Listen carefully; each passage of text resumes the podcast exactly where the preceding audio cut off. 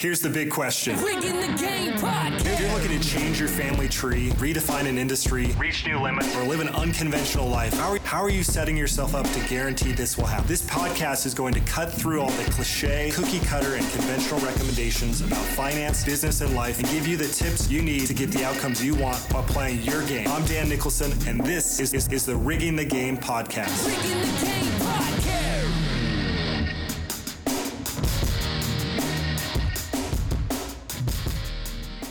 Welcome to the Rigging the Game podcast. I'm your host, Dan Nicholson, and today I want to talk about the controversial topic of unloading and loading the dishwasher.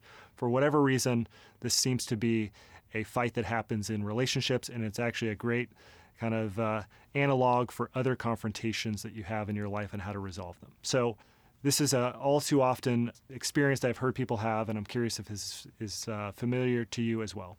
And so, say you move in with your significant other, and somewhere in like the first week or two, your significant other says to you, Hey, can we put the dishes, the plates specifically, on this side of the rack, on the bottom rack, and I want them faced in this direction? And can we uh, put the forks in their own tray separate from the spoons, and so on and so forth? And so you get all these operating procedures for how to load the dishwasher.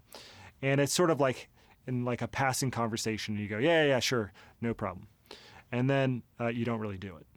And like a week or two later, then they're like, "Hey, what's up? I thought that we agreed on how we were going to load the dishwasher." And you're like, ah, "I didn't think it was that big of a deal. What do you mean we agreed on how to load the dishwasher?" And so then it then there's all this back and forth that happens around like how to load the dishwasher.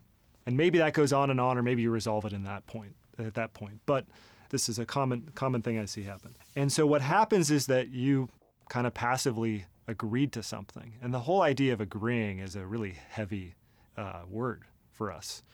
Uh, if, if you were just having a casual conversation and you said like, "Can you can you agree to that?" The other person would be like, ah, I, I don't know. I don't know if I agree to that." So just the word choice of agree tends to carry a lot of weight, and because uh, you're sort of in your head like, if I have to agree, then that means that it's the way I would do it, and uh, it's not the way I would do it. So I don't agree. And so then you go back and forth on like how you do it and how they do it, and eventually maybe you arrive at some compromise. And so the distinguishment here and sort of the hack is to kind of flip the way that you use agree versus this term align. So the concept of align is taking something on as if it's your own, but it's not necessarily the way that you would do it. And so if someone said, "Hey, could you align on how to on this way of loading the dishwasher?" That's much easier for you to say yes to than if someone said, "Hey, can you agree to this?"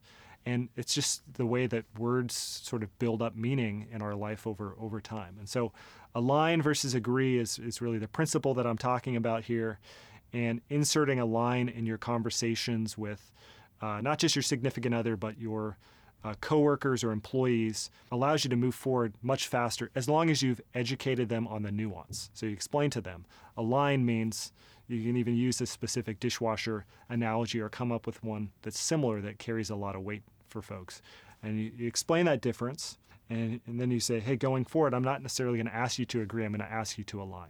Now, when you align, when you say, yes, I can align, what that means is that you're going to proceed forward with taking it on as if it's your own, which means that you can't come back later and say, I didn't agree, or that's not the way that I'm doing it. So you don't have the cop out later for why you didn't do it. You still have the same requirements as if you agreed, but the cognitive burden is much less. And I find that that allows people to just move forward much faster in relationships and in business, and it just eliminates a lot of the uh, the confrontation that it can exist when you have a bunch of of uh, results oriented people in particular who all want their way of proceeding. So align versus agree is the principle. You're asking people to align. You're not asking them to agree. Hope that was helpful. Look forward to uh, the next episode. Thank you. Thank you so much for tuning in to the Rigging the Game podcast. You can find show notes and much, much more at www.riggingthegame.com. And remember, you get to set the rules for how you play this game of life. So if you make the rules, why not rig the game to win?